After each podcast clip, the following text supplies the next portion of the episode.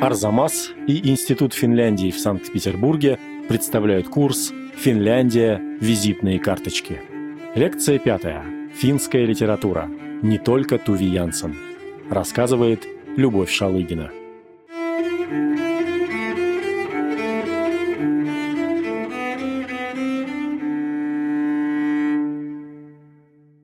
Пересчете на душу населения Финляндия является второй страной в мире по числу издаваемых книг. В то же время, если взять вот простого человека с улицы и задать ему вопрос, что он знает о финской литературе, скорее всего, на ум ему придет, ну, возможно, только эпос Каливала. Наверное, он вспомнит про Муми Тролли и про Туви Янсен, если не перепутает ее со Астрид Лингрен и не сочтет ее шведской писательницей, что тоже очень часто случается, потому что писала она все-таки на шведском языке.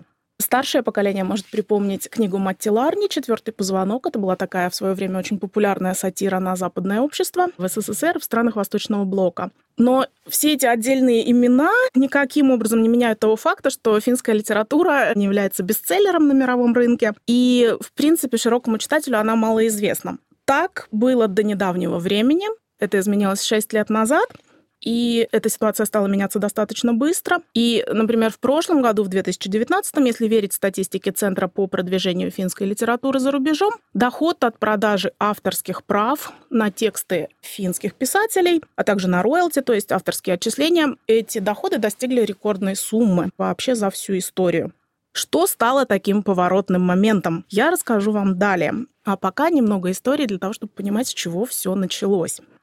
Если приводить метафору, то литературу в целом и финскую литературу в частности можно сравнить с морем или даже с океаном. Самый нижний придонный слой — это фольклор и первые записанные на национальном языке тексты. То есть, как правило, это тексты, которые фиксируют устную традицию. Второй слой — это устоявшаяся классика, и третий слой на поверхности — это современная литература. Первый слой условно спокойный, второй здесь какое-то движение происходит, классиков возносят на пьедестал, классиков свергают с пьедестала и так далее.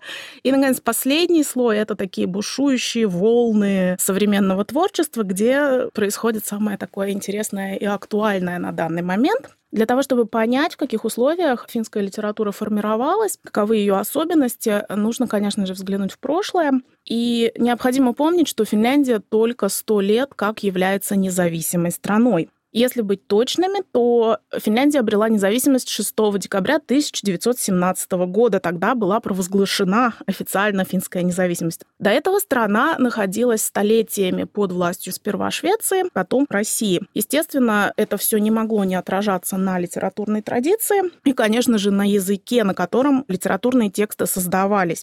Отцом финского письменного языка, отцом финской литературы считается Микаэль Агрикола. Это просветитель и деятель реформации.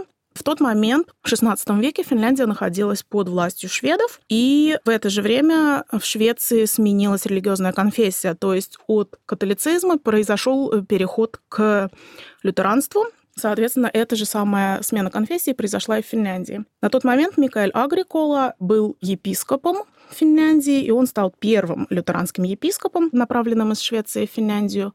Тогда э, столицей Финляндии являлся город Турку, и Микаэль Агрикола был епископом Турку. К его заслугам принадлежит создание азбуки на финском языке и, соответственно, перевод на финский язык Библии. Как раз этот момент в XVI веке считается таким официальным моментом рождения финского языка. До этого же финский был в основном языком устного творчества, то есть языком фольклора. И таким финский язык оставался на самом деле еще очень долгое время. Несмотря на то, что была переведена Библия, несмотря на то, что появилась азбука, она использовалась только для обучения, так сказать, детей грамотности, но никаких связанных текстов на финском языке не появлялось еще достаточно долгое время. В XVII веке появляются первые такие публикации на финском языке, но это не литература в прямом смысле этого слова. Это, например, перевод на финский язык государственных указов со шведского. Это религиозные тексты, такие как катехизис. Главным государственным языком страны по-прежнему является шведский. В XVIII веке начинают появляться первые публикации каких-то отрывков, какой-то народной поэзии, но это, опять же, это не самостоятельные публикации, это не книги, это не какие-то издания, по большей части это исследования. То есть люди, которые занимались в университете исследованием вот этой вот национальной традиции, шведоязычные ученые, естественно, например, такие как Генрих Габриэль Портан и его ученики, они собирают эту финскую устную традицию и упоминают ее в своих диссертациях. То есть литературой в полном смысле слова это, конечно же, тоже назвать нельзя. Если вернуться сейчас к нашей метафоре о литературном море, то мы рассмотрели вот самый глубинный придонный слой, самые первые тексты, появившиеся на финском языке. Но настоящий экшен, настоящее зарождение и становление финской литературы происходит только в XIX столетии. За это время власть успела поменяться. Финляндия стала частью России. Но, несмотря на это, государственным языком и языком, на котором говорили образованные знатные люди, по-прежнему остается шведский. Продолжая нашу метафору, мы переходим ко второму слою нашего литературного моря, то есть к такой устоявшейся финской классике. И опять же, нам необходим исторический контекст. В Финляндии, как и во многих э, европейских странах XIX века, это время было эпохой формирования национальной идентичности. Финны ощутили себя какой-то такой единой сплоченной нацией, и эта нация, конечно же, нуждалась в собственном искусстве, то есть в собственной литературе, в собственной поэзии. Проблема была в том, что большинство литературы, хоть сколько угодно патриотичной, хоть сколько угодно направленной именно на укрепление этой национальной идентичности, создавалось на шведском языке. То есть, например, национальным поэтом Финляндии считается Йохан Людвиг Рунеберг, который писал на шведском языке. Рунеберг написал, в частности, стихотворение «Наш край». Это такое стихотворение, которое входит во все школьные учебники, то есть его знает практически любой человек, выросший и учившийся в Финляндии. Но наш край, который сейчас в наши дни исполняется в качестве государственного гимна на финском языке, изначально был написан на шведском. И это несколько расходилось с э, его национально-романтическим содержанием. Наверное, самым громким именем, без которого наш рассказ обойтись никак не может, это имя Алексиса Киви. Алексис Киви — это автор первого в финской истории романа на финском языке. Этот роман назывался «Семь братьев», и Алексис Киви одновременно с этим являлся первым писателем, который снискал широкий успех именно на финском языке. Основной заслугой Киви можно назвать то, что он добился высочайшего профессионализма, высочайшего литературного мастерства. У него был очень образный язык, он очень уверенно писал, у него были прекрасные метафоры. Алексиса Киви называют родоначальником финской литературы, и совершенно не зря, поскольку он первый совершил вот акт создания настолько масштабного литературного произведения на финском языке. Сейчас этот роман является культовым. Он вошел в учебную программу, по нему написаны сотни диссертаций, если не тысячи. Театральные и кинопостановки по мотивам этого романа выходят едва ли не каждое десятилетие, но изначально тексту сопутствовал совершенно ледяной прием.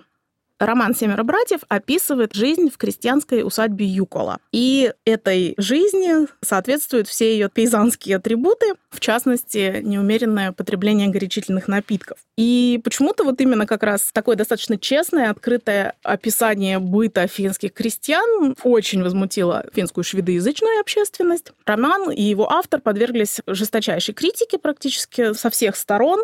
Мне даже как-то неловко цитировать разгромные рецензии, которые публиковали на этот роман, потому что они в массе своей абсолютно непечатные, но я все-таки себе это позволю сделать. Профессор Август Альквист, это был шведоязычный профессор Хельсинского университета. Он был почему-то вот особенно таким неистовым, ярым критиком Киви.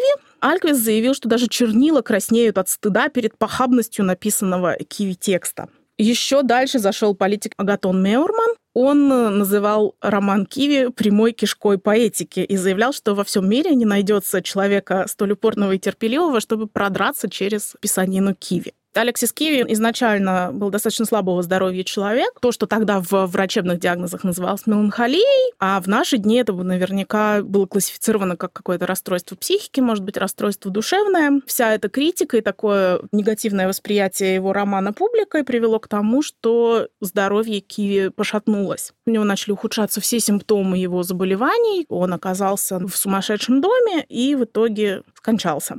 От Алексиса Киви, наверное, можно перейти к другому наиболее известному деятелю национально-романтической эпохи Финляндии, а именно к Элиасу Леонроту. Элиас Леонрот по образованию и роду занятий был врачом, но при этом при всем он был страстно увлечен фольклором. Леонрод занимался сбором рун карело-финского фольклора, и позже эти руны превратились в то, что сейчас называется греческим эпосом Калевала. И именно этот эпос сделал Леонрота всемирно известным. Если углубляться в понятие, что такое руны, его можно спутать со скандинавскими рунами, то есть с руническим письмом. Финские руны, финно-угорские руны — это совсем другое. Финно-угорские руны — это эпические песни, то есть это стихотворный размер, по сути. Руническая песня — это стихотворный размер. И руны — это такие героические эпические песни карелов, финнов, эстонцев и других прибалтийско-финских народов. И в основном руническая поэзия — это древние мифы о сотворении мира.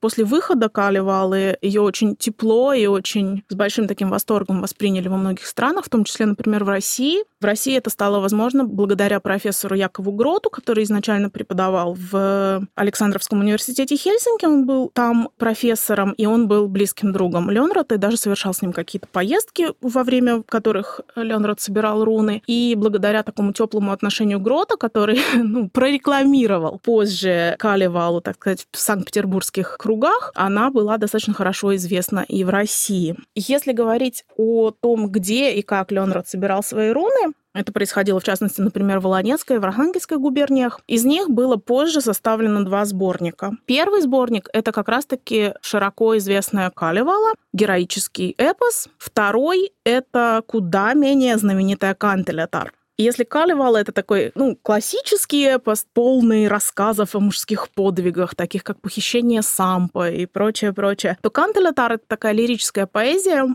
можно даже, наверное, пожалеть о том, что Кантелетар во многом осталась в тени Калевалы, несмотря на то, что руны, которые в нее вошли, они не менее красивы, не менее интересны, чем те руны, которые вошли в Калевалу. Многие поклонники фэнтези-литературы и ее отца-основателя Толкина знают, что эльфийский язык был изобретен Толкином на базе финского языка. Но мало кто знает, что Толкин для своей вселенной, то есть для того легендариума, в который входит, например, «Хоббит», «Властелин колец», «Сильмариллион», прямо заимствовал сюжеты из Калевалы. В частности, например, история о Турине Турамбаре, его сестрине Нор, которую написал Толкин. Эту историю частично можно встретить в Сильмариллионе, частично можно вспомнить, кажется, в сказаниях Нуминора. Эта история почти полностью повторяет историю Акулер. Вот. А это как раз-таки одна из основных историй Калевалы. Это печальный трагический рассказ о юноше, который оказывается разлучен со своей семьей. Сперва он проводит долгие годы в рабстве, в скитаниях, а после того, как возвращается в родные края,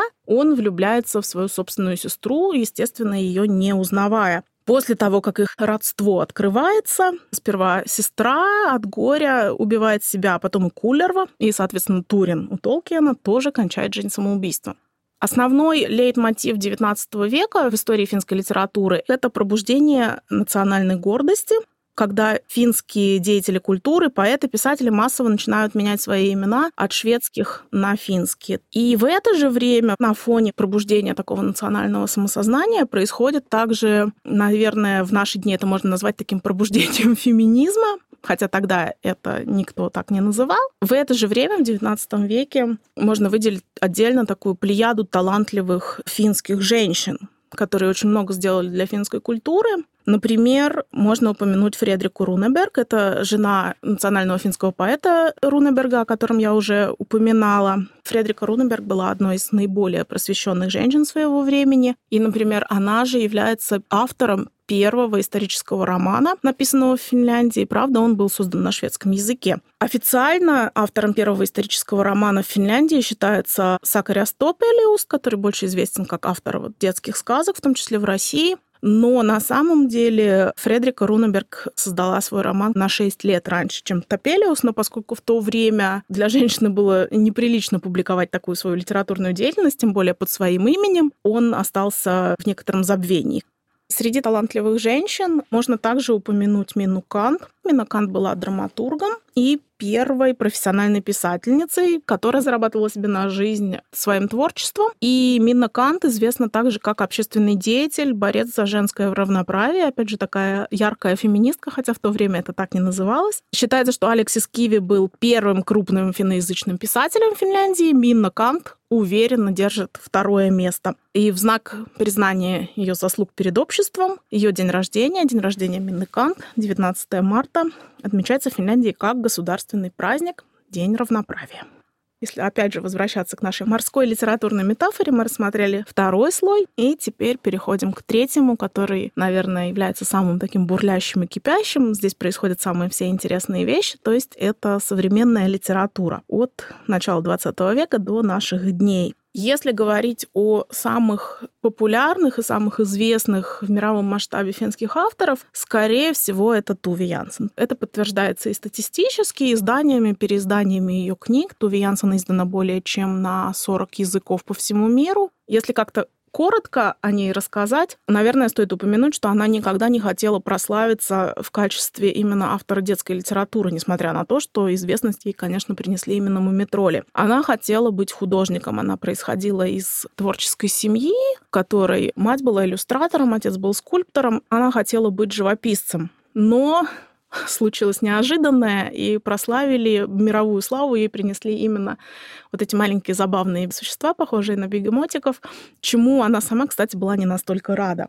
День рождения Туви Янсен, 9 августа, стало национальным праздником в этом году. Это теперь называется Днем финской культуры. Если вот перейти от Туви Янсен к остальной современной финской литературе, то можно заметить, что финская литература до сих пор является двуязычной. До сих пор ежегодно выходит, наверное, порядка 200 наименований книг на шведском. Шведоязычная литература в Финляндии — это такая своя отдельная ветвь, которая до сих пор существует абсолютно э, самостоятельно, независимо и автономно. Опять же, такой уникальной чертой современной финской литературы является большое количество авторов с интернациональным бэкграундом. И не просто авторов, а авторов очень успешных. Самые популярные, самые известные такие лица на э, финской книжной арене — Софи Оксанен и Пайтим Статовцы. И оба по происхождению иностранцы. Софи Оксанен эстонка, ее мать из Эстонии, а Пайтим Статовцы по происхождению косовский албанец. Он переехал в Финляндию в возрасте около двух лет как беженец. Они оба переосмысляют свой опыт такой некоторой чуждости на финской земле. Это в их книгах очень ясно, очень понятно. Софья Оксен в основном пишет про тот период, когда Эстония находилась под советской оккупацией, а Пайтим Статовцы, в свою очередь, переосмысляет свой опыт принадлежности к балканской культуре. Помимо балканской темы «Пойти мостотовцы», одна из основных вещей, о которых он пишет, это гомосексуальные отношения, то есть эта тема проходит красной нитью от одной его книги до другой. И самыми известными его книгами, наверное, являются «Моя кошка Югославия» и «Болла». Это достаточно новые романы, то есть они появились за последние четыре года. И статовцы, как и Оксанен, они оба являются лауреатами высшей финской литературной награды страны. Это премия Финляндии в области художественной литературы. Статовцы, к тому же, является и самым молодым ее лауреатом. То есть он получил эту премию, когда ему было 29 лет. В прошлом году, в 2019-м, второй роман Статовцы «Сердце тираны» был номинирован на крупнейшую американскую премию National Book Award как лучший переводной роман. Он не получил награды, но сама по себе номинация — это очень большое достижение, потому что раньше ни один финский писатель такого успеха на мировой арене не добивался. Если говорить о том, насколько современная финская литература известна, например, в России, то такая ниша, которая лучше известна российскому читателю, это детские книги. Их переводят чаще, чем остальную художественную литературу, и самых таких популярных имен, которые, возможно, лучше известны слушателю, читателю, это Синика Нопола, Ханну Мекеля, Маури Куннас, ну и, наверное, та же Туве Янсен, которую издают и переиздают, как и старые переводы, так и новые. В контексте переводов и в контексте знакомства читателей с переводной литературой стоит упомянуть Фили. Фили — это общество поддержки финской литературы за рубежом. Если переводить дословно, это называется даже обществом продвижения финской литературы за рубежом, что звучит, наверное, очень как какой-то такой термин из э, деловой жизни, из бизнес-мира. На самом деле Фили действительно занимается именно этим. Она продвигает своих финских авторов по всему миру и делает возможным то, что финских авторов узнают в самых разных странах, в том числе в России. И, например, практически все выходящие в России книги финских авторов выходят только благодаря грантам Фили. Если говорить о тех жанрах, например, в которых финские писатели сильны, которые, опять же, зачастую переводятся на какие-то другие языки, это комиксы, это графический роман. И графический роман является как раз таким жанром, который популярен сейчас во всем мире. У финнов традиционно комиксы как жанр, они являются очень сильным направлением.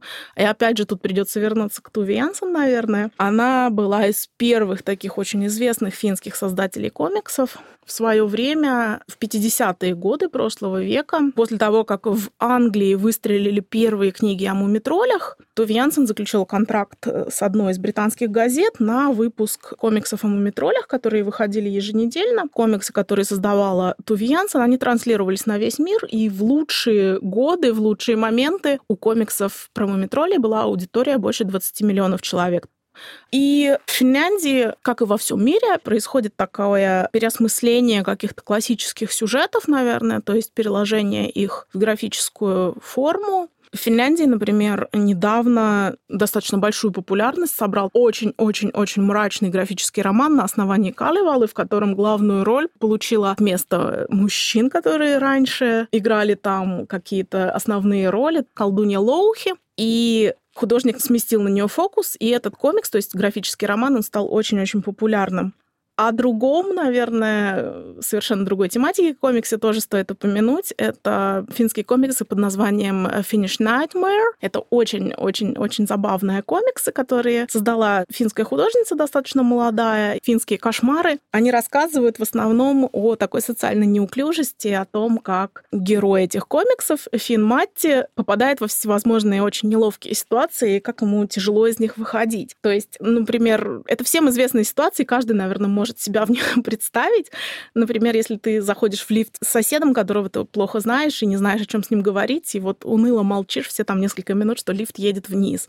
Или, например, в автобусе к тебе подсаживается человек, начинает с тобой разговаривать, а ты сидишь в наушниках, слушаешь музыку, и тебе весело и хорошо, и ты совершенно не хочешь отвлекаться вот на это. И вот Finish Nightmares, он именно поэтому завоевал, наверное, такую большую популярность по всему миру, потому что это ситуации, в которых каждый может себя представить, каждый может понять, насколько это тяжело когда мы говорим о северных странах, люди больше себе представляют литературу Скандинавии. Большим хитом были скандинавские детективы, скандинавский нуар, например. В Финляндии нет какого-то такого особого жанра, который можно было бы выделить и сказать, что вот это вот был огромный хит в последние годы. Скандинавский нуар скандинавским нуаром. В Финляндии тоже есть свои мастера детектива, которые пишут популярные в стране книги. Например, Лена Лехтолайнен.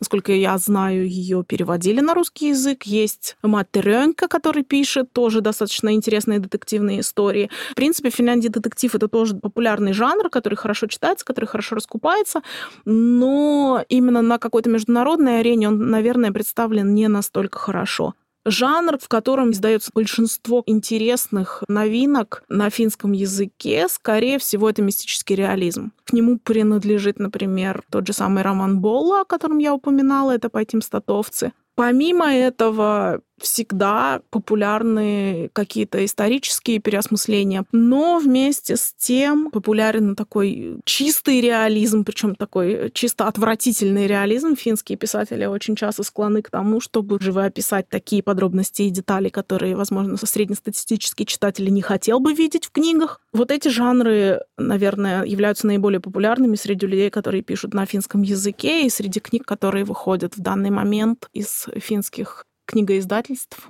Вначале я упомянула о том, что в 2014 году, то есть 6 лет назад, произошел всплеск интереса к финской литературе. Ее стали гораздо больше издавать. Почему же произошел такой рост интереса? Каким образом финские авторы сумели так заинтересовать людей по всему миру? На самом деле причина достаточно простая. В 2014 году Финляндия была основной темой франкфуртской книжной ярмарки. Франкфуртская книжная ярмарка — это такое главное событие для всех э, профессионалов, кто работает в сфере книгоиздания, книгопечатания. То есть там собираются издатели, там собираются авторы, там собираются литературные агенты, происходит продажа каких-то авторских прав, происходит э, презентация новых книг и прочее, прочее, прочее. Соответственно, в 2014 году финны собрали самое большое количество публикаций, самое большое количество упоминаний за всю историю вот какую-то сознательную книжной ярмарки. До этого рекорд принадлежал Китаю. Но publicity и освещение, которое получал Китай, оно было негативным. То есть в основном журналисты, пресса сосредотачивались на правах человека, на каких-то негативных вещах, которые в Китае происходят, в том числе по отношению авторам, по отношению к писателям. Финны же в то же время собрали там 95% позитивных отзывов, и это способствовало просто огромному скачку интереса к финским авторам в мире. То есть если до этого какой-то минимальный процент книг публиковался, например, в Америке или в Англии, то после Франкфуртской книжной выставки 2014 года этот показатель просто взлетел до небес. Следующей лекции «Как Финляндия стала страной советов», откуда взялась идея ходить с лыжными палками и чем так знамениты финские школы. Курс подготовлен совместно с Институтом Финляндии в Санкт-Петербурге.